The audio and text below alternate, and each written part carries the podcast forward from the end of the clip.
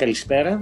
Ε, είναι η πρώτη εκπομπή podcast με τίτλο Brick in the Wall.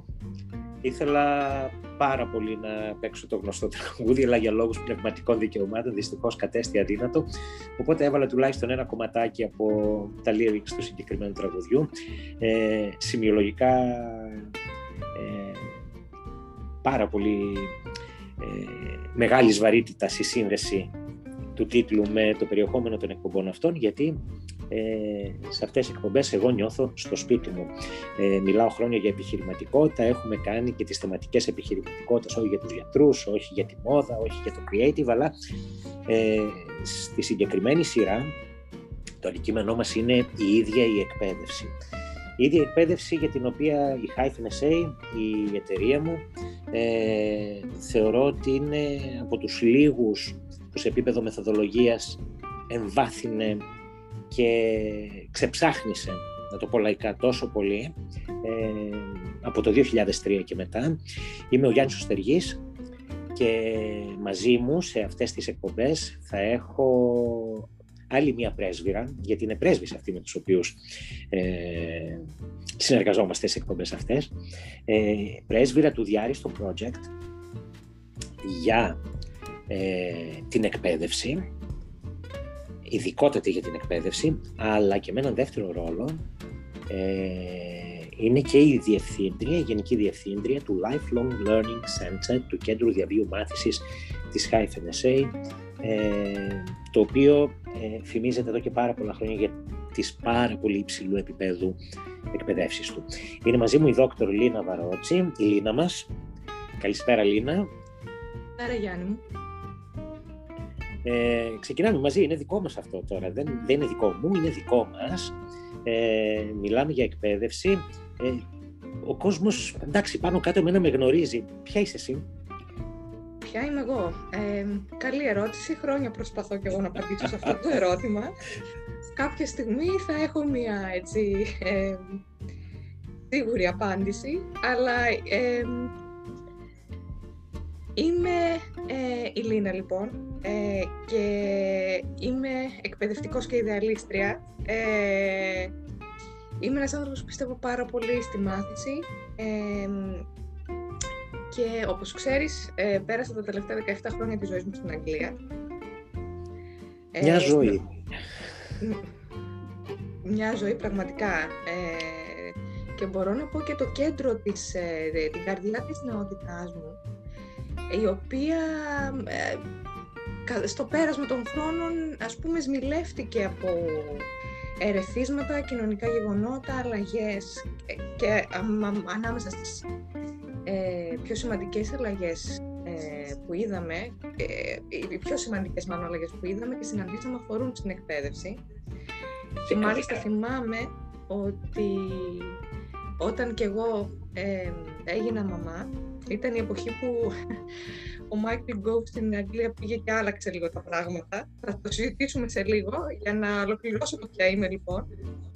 Είμαι η Λίνα, ε, είμαι μαμά και είμαι η διευθύντρια του Κέντρου Διαβίου Μάθησης της Χάιφεν. Ε, ήρθα στην Ελλάδα για να δουλέψω στη, στη Χάιφεν. Ήμουν πάρα πολύ τυχερή μπορώ να πω, ε, γιατί η θέση αυτή ε, στο πλαίσιο της είναι ένα όνειρο πραγματοποιείται, παρόλο που πέρασα τα τελευταία 7 χρόνια περίπου της ζωής μου να δουλεύω σε πολύ.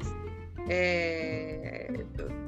σε, σε, σε πανεπιστήμια της Αγγλίας με μεγάλο κύριο συμπεριλαμβανομένου και του Royal College of Arts, που για 7η συνεχή χρονιά ε, ανακηρύχθηκε το ε, top στον κόσμο. Στο, στο το οποίο ήσουν η διευθύντρια.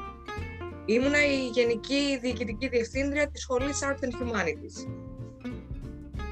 Ε, και μάλιστα έκανε ένα ταξίδι σχεδόν, ε, πώς θα το λέγαμε στα ελληνικά, το post apocalyptic μέσα από...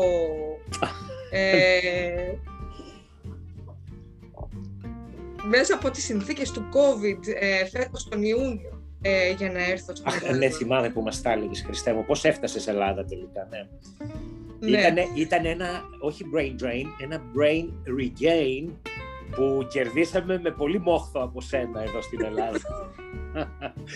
Ε, είμαι και ήμουν πάρα πολύ ενθουσιασμένη γι' αυτό. Δηλαδή, νομίζω ότι οι συνθήκες πέραν από οποιασδήποτε προσωπικές συνθήκες που πάντα ευνοούν ή ενθαρρύνουν μια τέτοια δραστική αλλαγή στη ζωή. Ε, ο στόχος μου εργασιακός και ο ιδεαλιστικός που αφορά στην εκπαίδευση στη Μάτσα δεν θα μπορούσε να βρει ε, καλύτερο σπίτι όπως το λένε και οι Άγγλοι ε, πέρα από τη Χάιφεν. Ε, επομένως είμαι πάρα πολύ χαρούμενη που είμαι εδώ και εμείς είμαστε πολύ χαρούμενοι και σε ευχαριστούμε για τον μόχθο αυτό μέσω Βρυξελών, Αθήνας, δεν ξέρω και εγώ τι είχες περάσει από ε, πολλά φίλτρα για να φτάσεις μέσω κρίσης COVID στην Ελλάδα, ναι, το θυμάμαι Έτσι. χαρακτηριστικά. Μάλιστα. Ε, τι σου έκανε, ε,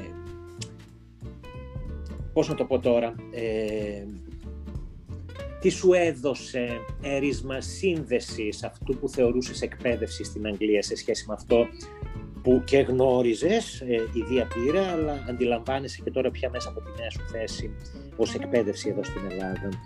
Ε, Πώς βίωσε την εκπαίδευση στην Αγγλία, τι, ε, τι ήταν αυτό που λέμε εκπαίδευση στην Αγγλία, είναι αυτό το μαγικό που προσπαθούμε όλοι να προσεγγίσουμε, να μοιάξουμε, να πάμε να σπουδάσουμε κτλ. Λοιπόν, ε, καταρχάς να πω ότι επειδή είμαι, ε, είμαι και συγγραφέας, ε, έχω μάλιστα το διδακτορικό μου στη δημιουργική γραφή ε, που αφορά... Και μας ετοιμάζεις και κάτι φοβερό στο κέντρο διαβίου μάθησης για αυτό το πράγμα. Ναι, δεν, δεν θα πούμε τίποτα παραπάνω ακόμα. Ο, εντάξει, έγινε σύμφωνη. ε, ε, το διδακτορικό μου λοιπόν αφορούσε στην ε, δημιουργία μυθοπλαστικού χαρακτήρα και έχει εκδοθεί από πολύ μεγάλο ε, παγκοσμιοποιητικό οίκο. Ε, άρα λοιπόν έχω και μία σχέση πάθους με τις λέξεις και με τις mm. Έννοιες. Ε, οπότε η λέξη εκπαίδευση είναι τόσο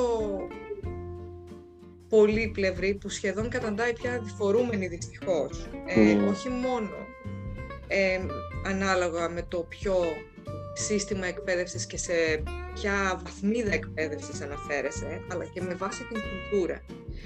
Ε, στην Αγγλία βίωσα την εκπαίδευση και ως ε, Εκπαιδευόμενη η ίδια, φαντάζομαι. Ε, ναι, βεβαίως, γιατί πήγα για μεταπτυχιακό. Πήρα το πτυχίο μου εδώ και πήγα για μεταπτυχιακό στην Αγγλία.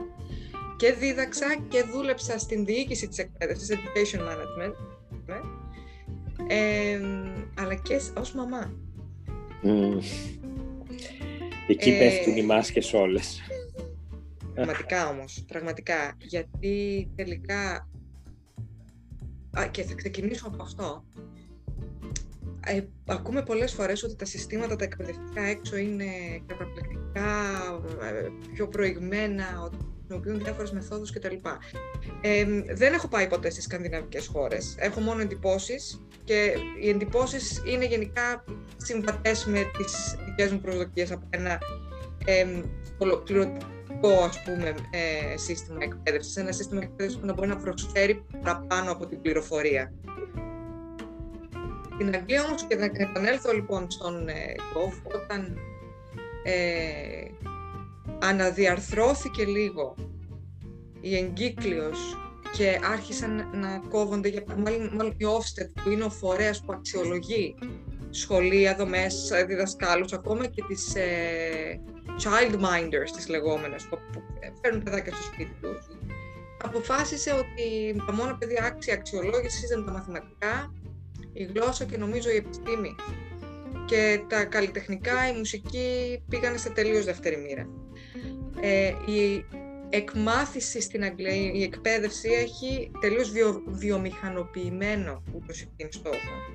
Δηλαδή να τροφοδοτήσει τη βιομηχανία ε, ε, με τα μυαλά ε, που, που αναδύονται, με συμμορφωμένα μυαλά. Καταρχάς ναι, ε, αλλά και με τα πιο λαμπρά μυαλά του κάθε πεδίου. Ε, που σημαίνει ότι η μάθηση όλη ε, γίνεται μέσα από κουτάκια. Μπορεί ε, να υπάρχουν κάποιες, να, να, έχουν, να χρησιμοποιούνται κάποιες μέθοδοι τέλος πάντων οι οποίοι να φαίνονται πιο φιλικοί στα παιδιά. Ε, παρόλα αυτά, το αποτέλεσμα είναι ότι θα βρεθούν κάποια παιδιά στην ίδια τάξη που θα κάτσουν μπροστά σε όλα τα υπόλοιπα παιδιά σε ένα τραπεζάκι βοήθειας. Υπάρχουν παιδιά τα οποία επειδή δεν θα καταλάβουν τα μαθηματικά με ένα συγκεκριμένο τρόπο, δεν θα μπορέσουν να συμβαδίσουν με τα υπόλοιπα. Κυριαρχεί ένας γραμμικός και μονότονος τρόπος ε, μάθησης. Διαφοροποίητος που λέμε εμείς οι Ακριβώς. Μου θυμίζει, ξέρεις, δεν ξέρω αν το έχεις δει αυτό το meme που κυκλοφορεί στο facebook που είναι ένα πυθικάκι, ένας ελέφαντας. Α, ναι, βέβαια, ναι. Ένα σκυλάκι και δεν ξέρω εγώ, ένα ψάρι και σου λένε. Ναι, ναι, ναι, κατάλαβα για, που, που, λέει ότι αν ανεβείς, όποιος, όποιο ζωάκι ανεβεί πρώτο στο δέντρο θα πάρει το βραβείο και είναι ο άριστος μαθητής. Ε, για μένα ο στόχος είναι η σμήλευση των παιδιών για να χωρέσουν ας πούμε, σε προκαθορισμένα κουτάκια και μετά αυτοί που αντέχουν τροφοδοτούν και τη βιομηχανία. Για μένα ήταν η μεγαλύτερη απογοήτευση. Δηλαδή περίμενα ένα σύστημα που είχε πολυδιαφημιστεί ως, ε, ως διαφορετικό και πιο φιλικό προς τα παιδιά ε, είδα ότι για να γυρίσουμε και στο Brick in the Wall ότι ξέβαζε μέσα από τον Μήλο. Ναι, δεν είναι τυχαίο αυτό. Με έχει προβληματίσει και εμένα, ξέρεις, πολλές φορές. Γιατί τελικά, ε, ε, ε, εδώ στην, στην Ελλάδα, με την ελληνική γλώσσα, έχουμε και την πολυτέλεια να διακρίνουμε τις δύο έννοιες, εκπαίδευση και παιδεία. Και γίνεται αντιληπτό, αν το σκεφτείς λίγο παραπάνω, ότι η εκπαίδευση είναι το όχημα, είναι το εργαλείο για να αποκτήσει ο άνθρωπος παιδεία, όπου παιδεία είναι ένα σύστημα αξιών, ένα σύστημα γνώσης, ένα σύστημα δόμησης προσωπικότητας. Επομένως, αν ο στόχος της εκπαίδευσης είναι αυτός, μιλάμε για κάτι τελείως διαφορετικό όταν η εκπαίδευση γίνεται πάλι όχημα και εργαλείο, αλλά για απόκτηση ενός τίτλου και την τακτοποίηση ή αποκατάσταση σε μια συγκεκριμένη ή συγκεκριμένου τύπου επαγγελματική θέση. Εκεί δηλαδή η εκπαίδευση δεν είναι εργαλείο, όχημα με στόχο την απόκτηση παιδείας από τον άνθρωπο. Είναι πάλι εργαλείο και όχημα για την απόκτηση κάποιους, για την κατάκτηση κάποιου στόχου, αλλά ο στόχος δεν είναι η παιδεία. Και είναι πραγματικά όταν πολυδιαφημίζεται ακριβώς γιατί μια βιομηχανία έχει και πολύ ωραία μέσα, marketing, λάμψεις και τα λοιπά, όταν πας από κάπου αλλού και βλέπεις ότι τελικά ε, it's not what you think που λέμε εδώ στη Χάιφεν, δεν είναι αυτό που νομίζουμε. Ε, είναι πραγματικά απογοητευτικό, έχεις απόλυτο δίκιο. Και η αλήθεια είναι ότι και στην Ελλάδα ψηλοπάσχουμε από αυτό. Ίσως δεν είχαμε ποτέ ως αγορά τη δύναμη να γίνουμε μια βιομηχανία τόσο πολύτιμη για την ίδια την Ελλάδα, γιατί είμαστε μια εξαιρετικά πολύτιμη βιομηχανία για την Αγγλία, εμείς η Ελλάδα, σε όποιο επίπεδο, δηλαδή βιβλία αγγλικών, ε, φροντιστήρια, ε, φοιτητές που στέλνουμε πάνω, από όπου και να το πιάσεις, είμαστε μια πάρα πολύ πολύτιμη αγορά για αυτούς. Δεν γίναμε όμως ποτέ πολύτιμη βιομηχανία για εμάς τους ίδιους εδώ στην Ελλάδα. Δεν το καταφέραμε, είναι άλλες οι προτεραιότητές μας και οι δυνάμεις και οι δυναμίες μας. Αλλά ε, θα επιμείνω ότι αυτό που περιγράφεις δυστυχώς ε, απασχολεί πάρα πολύ και τον μέσο Έλληνα στο τι θεωρεί εκπαίδευση και που αποτυγχάνει προσέγγιση ε, του όρου εκπαίδευση. Ναι, έχεις δίκιο. Ήθελα να σε ρωτήσω βασικά πάνω σε αυτό τώρα ακριβώς που συζητάμε. Ε, γιατί γενικά, γενικά βλέπω έναν σκεπτικισμό ε, ο οποίος μπορεί να συνειφαστεί ας πούμε και με μια αιμονή ε, στην παράδοση και στο αυτό που θεωρείται δοκιμασμένο. Τώρα, γιατί θεωρείται δοκιμασμένο, τι έχει δοκιμαστεί και σε τι έχει επιτύχει, δεν μπορώ να σου πω σιγουριά. Προσωπικά δυνατό να το δω. Αλλά βλέπω ότι γενικά υπάρχει ένας σκεπτικισμός ε, ειδικών νέων, ο οποίος για μένα είναι και λίγο δικαιολόγητος, γιατί ε, όπως και να έχει η δικιά μας γενιά έχει και τη δυνατότητα να μορφωθεί. Αν, αν η μόρφωση δηλαδή ξεπεράσει και λίγο το, το φάσμα της ε, εργασιακής κατάρτισης όπως είπαμε και σου δώσει και το έρισμα ε, δηλαδή δεν γίνει μόνο για την, για την προσωπική ευμάρεια αλλά και για την διανοητική ας πούμε, ευμάρεια και σου δώσει και το έρισμα να αναπτύξεις την κριτική σου ικανότητα κτλ. Ε, υπάρχει λοιπόν μια αντίσταση σχεδόν ε, στη διαφοροποιημένη μάθηση, σε, σε, σε ένα μοντέλο εκπαίδευσης Και μάλιστα αυτό που ακούω το πιο συχνά πραγματικά είναι ναι, αλλά μετά θα έρθουν οι Πανελλήνιες και τα παιδιά θα είναι... Ναι, έχεις δίκιο. Και ξέρεις, συγγνώμη σε διακόπτω, έχουμε, έχουμε όχι απλά άποψη, την ξέρει και όλη η αγορά την άποψη της Χάιφεν και τη δική μου προσωπικά, γιατί ίσως είμαστε ο μόνος ιδιωτικός οργανισμός στην Ελλάδα που όχι απλά ασχολήθηκε, ε, έχουμε εντρυφήσει στην διαφοροποιημένη δασκαλία, την κατακτήσαμε ε, και μεθοδολογικά την προωθήσαμε και την τεκμηριώσαμε. Δηλαδή, ε, ε, έχει τύχει να δω ακόμη και διαλέξεις μέσα στο Πανεπιστήμιο, οι οποίες χρησιμοποιήσανε με την άδειά μας, το τονίζω, υλικό μας ε, για αυτό το θέμα. υπάρχει λόγος πολύ σοβαρός που σημαίνει αυτό και έχει να κάνει πρώτα απ' όλα με την ε, ίδια την ανθρώπινη φύση, Λίνα. Δηλαδή, ε, την άποψή μου ότι το 66% της ανθρωπότητας είναι απαθής.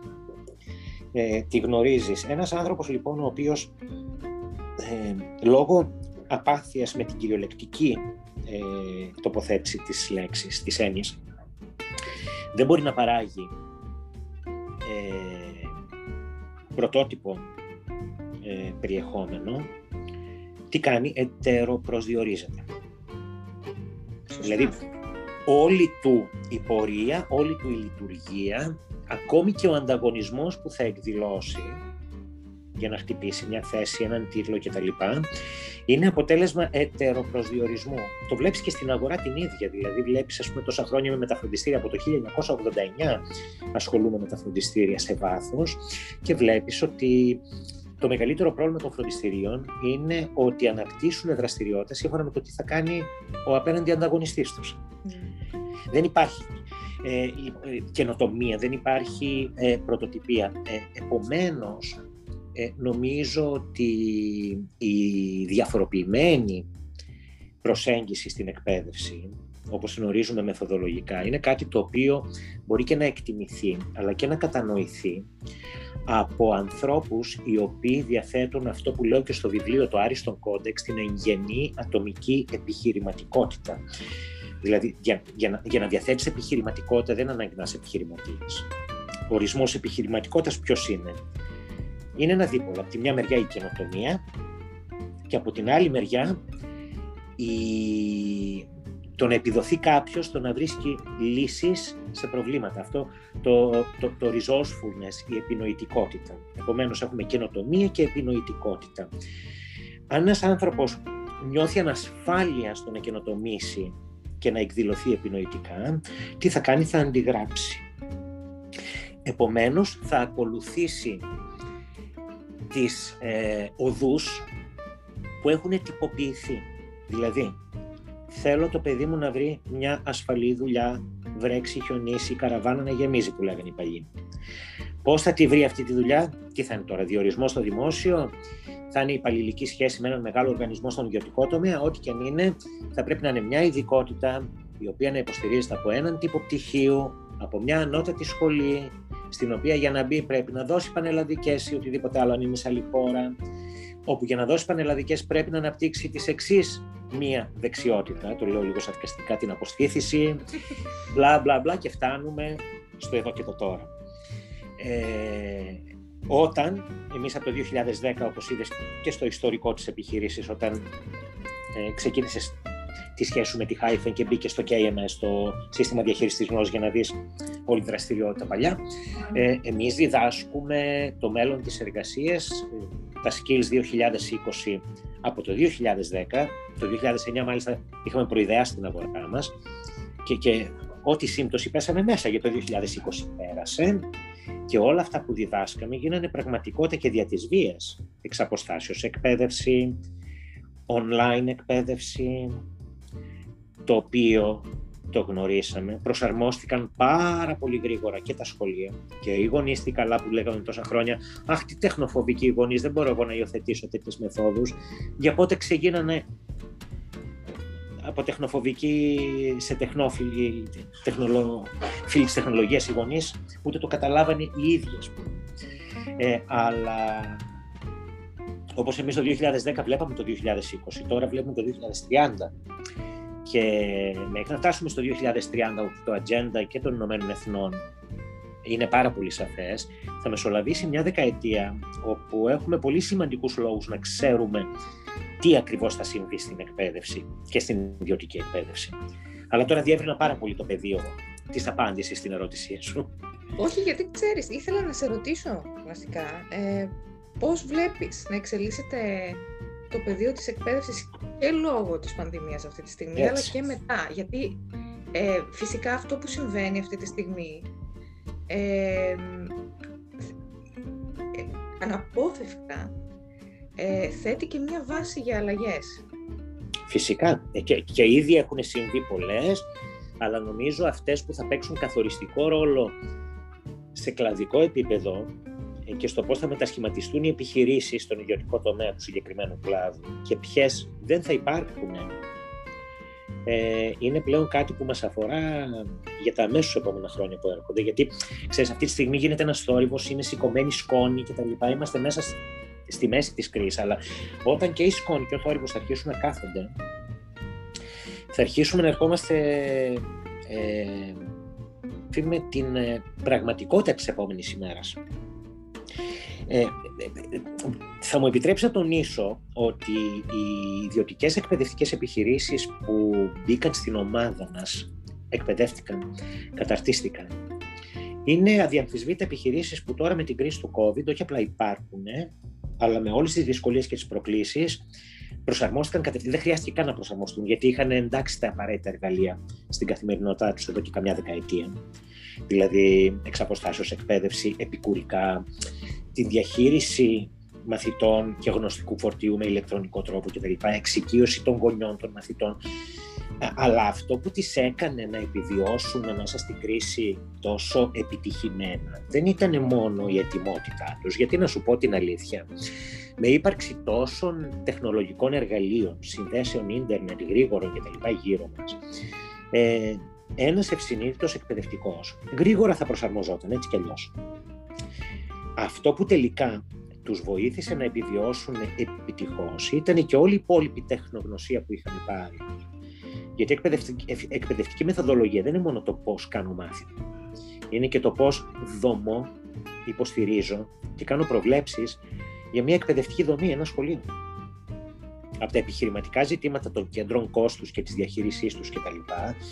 Τη διαχείριση των ανθρώπινων πόρων. Πόσο έτοιμος θα έχω τους εκπαιδευτικούς μου ούτως ώστε να μην θυσιάσω θέσεις εργασίας, να μην θυσιάσω το ύψος των ορομιστίων κτλ. Δηλαδή, υπήρχαν κάποια σχολεία που όντως πραγματικά ήταν πάρα πολύ έτοιμα.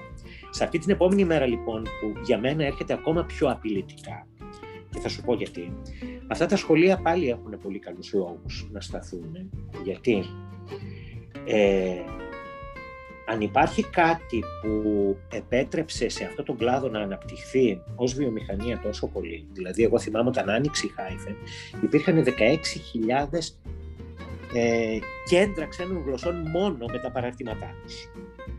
Εντάξει, σίγουρα στην πορεία δεν μείναν τόσα και η οικονομική κρίση περιόρισε ακόμα πολύ αυτόν τον αριθμό, αλλά είναι ένας τεράστιος κλάδος. Πού οφείλεται όμως αυτή η ανάπτυξη, οφείλεται στο ότι ε, υπήρχαν ανάγκες εντοπιότητας.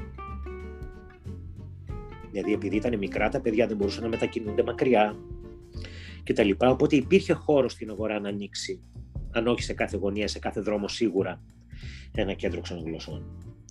Αυτό όμως που δεν αντιλαμβανόμαστε τώρα είναι ότι με την online λειτουργία τη διαδικτυακή λειτουργία και χωρίς θεσμικό πλαίσιο απαγορευτικό που έτσι κι αλλιώς για λόγους ανταγωνισμού δεν θα έπρεπε να υπάρχει, βάσει ευρωπαϊκών κοινωτικών οδηγιών, μπορεί κάλλιστα ένα πάρα πολύ καλό σχολείο από την Καλαμάτα να έχει μαθητές και στη Θεσσαλονίκη. Προσβάσιμη εκπαίδευση. Φυσικότατα. Και να σου πω και κάτι ακόμα, ακριβώς επειδή μεγαλώσαμε μέσα από την ξενόγλωση εκπαίδευση, ε, περισσότεροι εδώ μέσα στη Χάιφε, ε, οφείλω να τονίσω την ε, πιθανότητα όχι αύριο, αλλά σχετικά σύντομα, να κάνουν την παρουσία τους ε, διαδικτυακά σχολεία διεθνή. Τι εμποδίζει το Πανεπιστήμιο του Cambridge να δέχεται μαθητές από τη Θεσσαλονίκη; Ή ιδιωτικά οι ιδιωτικές αλυσίδες, το International House, το Bell, το δεν ξέρω και εγώ τι. Επομένως, αλλάζουν πάρα πολύ τα σημεία του ανταγωνισμού. Δεν σημαίνει ότι θα εκλείψουν τα τοπικά σχολεία, ούτε ότι θα εκλείψει η διαζώσεις εκπαίδευση. Ίσα ίσα, επειδή πρέπει να αγκαλιάσουμε τη διαφοροποιημένη προσέγγιση, εγώ πιστεύω με τα χρόνια θα ανθίσει το active learning και η ανάστροφη τάξη, που είναι ένας τύπος blended μάθησης και με διαζώσεις και με online παρουσία. Και εκεί πέρα η επιχειρηματικότητα ως δεξιότητα, ως εγγενής ατομική επιχειρηματικότητα των εκπαιδευτικών μπορεί να παίξει τεράστιο ρόλο στο να βγουν πραγματικά τοπικά διαμάντια τα οποία εκ του αντιθέτου θα προσελκύσουν και μαθητές από το εξωτερικό. Αλλά θα υπάρξει ένας αναβρασμός σε αυτό το επίπεδο που μόλις περιέγραψα μέσα στην επόμενη δεκαετία. Δηλαδή θα το ζούμε όλο και πιο έντονα. Μιλάμε για την απαρχή ε, μίας λοιπόν εποχής που μπορεί να σηματοδοτήσει επαναστατικές αλλαγές στην εκπαίδευση. Φυσικά. Ε, καθιστώντας ε, αναγκαία κατά με σχέση της με την παιδεία εφικτή πλέον. Γιατί η αξιολόγηση δεν θα προέρχεται από μία ε, αυτόκλητη τέλος πάντων αυθεντία, αλλά από, από την προσφορά, από την απόδοση, αυτό που λέμε aims and outcomes. Ε, ε, ε Ακριβώς. Στην οποία θα έχεις, οι επιλογές θα είναι μπροστά σου και θα είναι προσμέτρητες ε, και, θα, και θα κρίνονται όλα εκ του αποτελέσματος. Έτσι. Και πλέον δεν θα Θυμάμαι ότι γυρνώντας με συγχωρείς, τώρα θα γυρίσω στην αρχή της συζήτησης που μιλούσαμε για την Αγγλία, η οποία δεν έχει, σε αυτό δεν έχει μεγάλη διαφορά με αυτό που συμβαίνει εδώ. Όχι, βέβαια. Ε, πλην όμως το ότι η ιδιωτική εκπαίδευση στην Αγγλία είναι ε, λίγο πολύ απλησίαστη ε, η πρωτοβάθμια και η δευτεροβάθμια.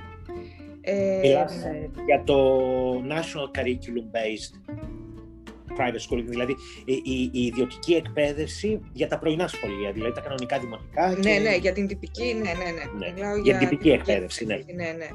Ε,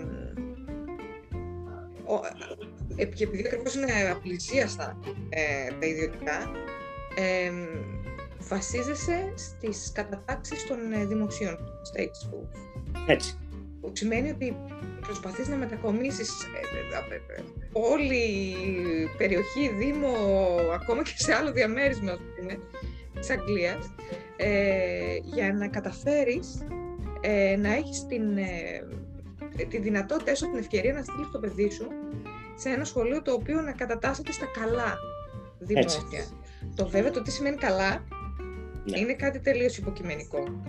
Ε, ειδικά στην Αγγλία, όπου μπαίνουν και κριτήρια όχι θρησκείας, όχι χρώματος, όχι οικονομικής κατάστασης κτλ.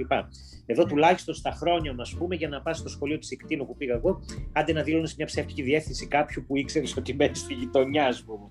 Εκεί πραγματικά γίνεται πόλεμο στην Αγγλία. Ναι, το έχω ζήσει από φίλους που έχουν παιδιά στην ηλικία των παιδιών μου. Και ξέρεις τι μου έκανε εντύπωση, ότι όσο ήμασταν εκεί, εμείς επιλέξαμε ένα σχολείο το οποίο είχε μαρκεταριστεί, ας το πούμε, ως διαφορετικό. Δεν μπορώ να σου πω ότι στο τέλος το υποτίθεται τρελά διαφορετικό, αλλά εξακολουθεί να είναι ένα αγγλικό σχολείο. Οπότε δεν ξέρω και αν οι δικές μου προσδοκίες ήταν ρεαλιστικές. Ναι. Και θυμάμαι ότι είχε, ε, είχε άπειρες θέσεις. Δηλαδή, ενώ.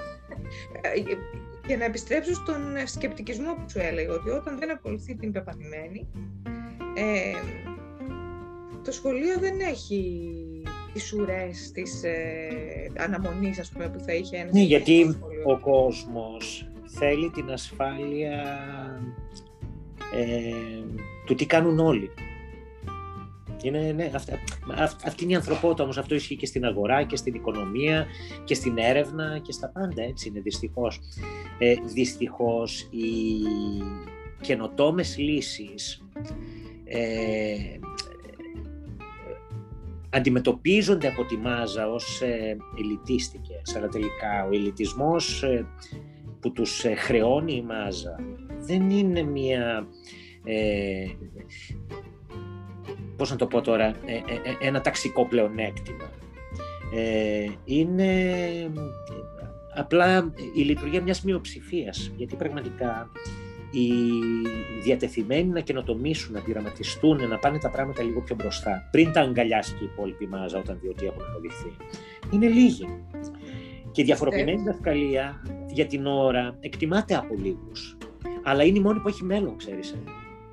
Ε, ε, φυσικά και σαν ε, εκπαιδευτικός και σαν ε, διευθύντρια εκπαιδευτικής δομής ε, θα πρόεδρα τον, τον εαυτό μου, αν δεν πίστευα ε, ότι ε, αν δεν πίστευα ότι η διδασκαλία μπορεί να είναι ε, εξελίσσιμη και προσωπική υπόθεση. Ε, θα ήθελα να σε ρωτήσω για να φοβάσαι ότι, μάλλον θεωρείς ότι μέρος αυτού του σκεπτικισμού και της ανασφάλειας είναι και ο φόβος του ότι αν πάρει κάποιος ένα ρίσκο και δει ότι ίσως αρχίσει και χάνει, ότι δεν μπορεί να ανταποκριθεί, ότι αν πέσει δεν θα μπορέσει να ξανατσικωθεί, ότι δεν θα μπορούσε δηλαδή να αντιμετωπίσει μια πρόβλεπτη κατάσταση έχοντας πάρει αυτό το ρίσκο. Ε, κοίταξε, ε, αυτό που υπονοείς τώρα στην ερώτησή σου ε, είναι πολύ έγκυρο, πολύ βάλει σε επίπεδο ψυχολογίας. Ναι, δηλαδή ναι. πίσω την ανασφάλεια και το φόβο κρύβεται δυνητικά και αυτός ο φόβος όπως τον περιέγραψες.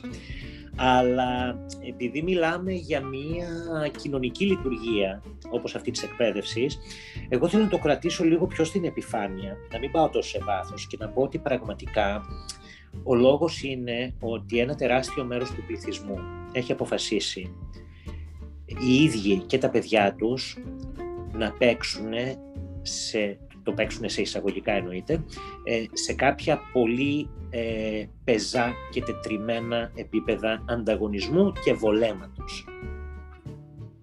Ε, ακούγεται πολύ κοινικό ίσως, αλλά νομίζω ότι ε, παράλληλα και με την άγνοια, γιατί υπάρχει και ένα τεράστιο μέρος του πληθυσμού που αυτό του λένε ότι ισχύει και αυτό ισχύει. Δηλαδή δεν γνωρίζουν αν θα μπορούσε να ισχύει και κάτι άλλο. Αλλά κατά κανόνα νομίζω ότι έχει να κάνει με το ότι είναι βολικό να πηγαίνουν εκεί που πηγαίνουν οι πολλοί. Γιατί αφού είναι πολλοί, κάτι ξέρουν. Που η ιστορία έχει αποδείξει ότι ισχύει ακριβώς το αντίθετο τι περισσότερε φορέ. Ε, ναι. Ε, και, και κάτι ακόμα που πρέπει να πούμε είναι ότι οι αλλαγές που θα έρθουν στην εκπαίδευση σαφώς και υιοθετούνται τελευταία από τα επίσημα και τυπικά συστήματα εκπαίδευσης, κυρίως τα εθνικά. Ε, ο ιδιωτικός τομέας σαφώς και έχει ανεξαρτησία, ίσως και οικονομική ε, ανεξαρτησία στο να πειραματιστεί και να δοκιμάσει πράγματα και να σου πω και κάτι, δεν πιστεύω καν ότι αυτές οι μεγάλες καινοτομίες θα έρθουν και από την τυπική εκπαίδευση στην ιδιωτική. Έρχονται κυρίως από τη μη τυπική εκπαίδευση και κυρίως τη μη τυπική εκπαίδευση που δεν είναι προσαρτημένη στο εθνικό σύστημα παιδείας, όπως παράδειγμα τα φροντιστήρια μέσα εκπαίδευσης. Βλέπεις ότι τα φροντιστήρια μέσα εκπαίδευσης, αν εξαιρέσει ότι έχουν βάλει πέντε διαδραστικούς πίνακες και ένα λάπτοπ, δεν έχουν αλλάξει από τη δεκαετία του 60. Γιατί, γιατί κάνουν την ίδια δουλειά, προετοιμάζουν για πανελλαδικές, ας πούμε, ή για τη σχολική ύλη. Βλέπεις ότι η μεγάλη καινοτομία έχει έρθει από κέντρα ξένων γλωσσών και κέντρα ανάπτυξης δεξιοτήτων και ε, αυτό το τονίζω γιατί η λέξη δεξιότητα είναι η λέξη κλειδί για το μέλλον της εργασίας. Είναι πραγματικά η λέξη. Το λέγαμε από το 2010 με το Skills 2020, το Agenda 2020. Όλα είναι δεξιότητες. Μου λένε τα παιδιά μας, μου λένε άλλοι γονείς τώρα στο σχολείο που πάνε τα παιδιά μου, πάνε σε ένα ιδιωτικό σχολείο, η κόρη μου λύκει, ο γιος μου γυμνάσιο και λένε οι άλλοι γονείς, πού θα τα κατευθύνεις τα παιδιά σου; Και χαμογελάω εντάξει, έχω και τελείως άλλο background και λόγω δουλειάς, σπουδών κτλ. Και τους λέω, εγώ τους είπα να σπουδάσουν αυτό που θα τους κάνει πιο ευτυχισμένους. Ναι, αλλά η ευτυχία δεν ταΐζει, λέει μια μαμά. Και λέω, έτσι κι αλλιώς το πτυχίο που θα πάρουν, κατά πάσα πιθανότητα δεν θα τους ταΐσει. Δηλαδή, κανένας σοβαρός μεθοδολόγο, ο οποίος ασχολείται με την εκπαίδευση, δεν περιμένει ότι εκτός από την ιατρική, που είναι πάρα πολύ στόχο Δηλαδή, αν σπουδάσεις ιατρική, να γίνεις γιατρός. Ναι, μην πας να γίνεις κάτι άλλο. Αλλά οποιοδήποτε άλλο πτυχίο και να πάρεις, ε, όχι απλά δεν σου βεβαιώνει κανένας ότι θα εργαστείς πάνω στην ειδικότητα του πτυχίου σου. Ε, μπορώ να σου πω ότι θα πρέπει να βεβαιώσουμε τα παιδιά μας ότι αυτό δεν θα συμβεί. Που τι σημαίνει; Ότι θα πρέπει καθημερινά να αποκτούν νέες δεξιότητες και μάλιστα μεταβιβάσιμες δεξιότητες για να μπορούν να είναι απασχολήσιμοι. και να μην ξεχνάμε ότι ο μεγαλύτερος ανταγωνιστής των παιδιών που θα βγουν στο σύντομο μέλλον στην αγορά εργασίας δεν είναι τα άλλα παιδιά, είναι η τεχνητή νοημοσύνη. Είμαστε εν ώψη μιας απίστευτα αδυσόπιτης περίοδου τεχνολογικής ανεργίας, αντίστοιχης με αυτήν που είχε περάσει η ανθρωπότητα μετά τη βιομηχανική επανάσταση. Το μόνο πράγμα που δεν μπορούν να κάνουν ακόμα τα ρομπότ είναι να παράγουν πρωτότυπο περιεχόμενο. Άρα η δεξιότητα που πρέπει να αναπτύξουν τα παιδιά είναι η εγγενής ατομική επιχειρηματικότητα. Εξαιρετικά. Το είπες εξαιρετικά και ξεκάθαρα. Για το λέω χρόνια τώρα. Ε, τόσο κατανοητά. Πραγματικά. Τελικά, Γιάννη, νομίζω ότι την, ε, την ερώτησή μου που, είχα, που σου φύλαγα για το τέλος την απάντησε στην αρχή, αλλά θέλω να το ξανακούσω, δηλαδή, τι είναι η εκπαίδευση; Για τον Γιάννη Στεργή τελικά. Mm. Oh, στο σημείο της ζωής που έχω φτάσει, Λίνα, ε, ε, δεν μπορώ να δώσω ορισμό στην εκπαίδευση αν δεν δώσω ορισμό και στη θεραπεία. ενταξει ε, ή τέλος πάντων αν δεν συσχετήσω την εκπαίδευση με τον άξονα πρόληψης και θεραπείας. Ε, αλλά για να μην μπλέξω τους ακροατές στους ορισμούς ή, ή για να το αφήσω καλύτερα για μια άλλη εκπομπή, γιατί είναι πολύ ενδιαφέρον θέμα, νομίζω ότι μπορώ να σου πω τι είναι κοινό σε αυτές τις δύο έννοιες. Το κοινό είναι ότι δεν μπορεί να υπάρξει ούτε εκπαίδευση ούτε θεραπεία αν δεν έχουμε συναισθηματική εμπλοκή και δέσμευση είτε του εκπαιδευόμενου είτε του θεραπευόμενου. Που σημαίνει ότι το πρώτο μέλημα ενός εκπαιδευτικού είναι πώς θα ταυτίσει τον μαθητή με τον μαθησιακό στόχο, δημιουργώντας του προϋποθέσεις για να έχει κίνητρο. Αν λοιπόν, για να ασχοληθούμε μόνο με την εκπαίδευση και όχι το συσχετισμό της με τη θεραπεία, που όπως είπα θα το αφήσω για άλλη εκπομπή, ε, μου ζητήσει να δώσω έτσι έναν λίγο εναλλακτικό ορισμό στην εκπαίδευση, αλλά πολύ δικό μου, πάνω στον οποίο έχω ταυτίσει ό,τι κάνουμε εδώ στη Χάιφεν. Εκπαίδευση είναι ένα δομημένο σύστημα του να αποκωδικοποιήσουμε πώς θα βοηθήσουμε τον κάθε μαθητή με την ιδιαίτερη προσωπικότητά του να ταυτιστεί με έναν μαθησιακό στόχο μέσω του κινήτρου. Αυτό είναι η εκπαίδευση. Δεν θα άλλαζα ούτε τελεία. Ούτε τίποτα. Μα... έβαλες, αλλά... Γι' αυτό είμαστε εδώ μαζί. Έτσι. Και δεν είμαστε με όσους θα άλλαζαν έστω και μια τελεία, έτσι είναι. Ναι. Ε, πολύ χαίρομαι με το πώς πήγε η συζήτηση. Βλέπω ότι η ώρα έχει περάσει. Ε, νιώθω διαρκώς ενθουσιασμένος με αυτά που ετοιμάζουμε. Εγώ. Ε, νιώθω διαρκώς ενθουσιασμένος γιατί βλέπω και τα μάτια των ανθρώπων που ξέρω ότι μέσα από την εκπαιδευτική αγορά θα ανταποκριθούν κατευθείαν μόλις δουν τι ετοιμάζουν. και επειδή όλα είναι από τους ανθρώπους για τους ανθρώπους, δεν υπάρχει τίποτα μορφότερο από αυτό, ε, ανυπομονώ, ανυπομονώ πραγματικά. Και κάθε εβδομάδα, η μέρα Δευτέρα, θα έχουμε μια εκπομπή podcast πάντα η Λίνα Ιβαρότσι και ο Γιάννης Οστεργής ε, σύντομα θα σας έχουμε και μια έκπληξη, ένα τρίτο άτομο πολύ γνωστό και προσφυλές. Ε, και θα γίνονται πολύ ωραία συζητήσεις και πολύ ωραία do's και events και τα λοιπά ε, ακουστικά σε podcast. Πιστεύουμε πάρα πολύ στο ακουστικό, στο κατ' επιλογή ραδιόφωνο. Γιατί; Γιατί εμείς μιλάμε, εσείς ακούτε, αλλά εσείς δημιουργείτε και τις εικόνες που ταιριάζουν σε αυτά που λέμε μέσα στο νου σας και αυτό είναι μαγικό. Κάθε Δευτέρα λοιπόν, Brick in the Wall, θα μιλάμε για την εκπαίδευση, για το future of education, για το μέλλον της εκπαίδευσης, η Λίνια Ιβαρότσι και ο Γιάννης Οστεργής. Καλή συνέχεια, καλό βράδυ, καλή εβδομάδα.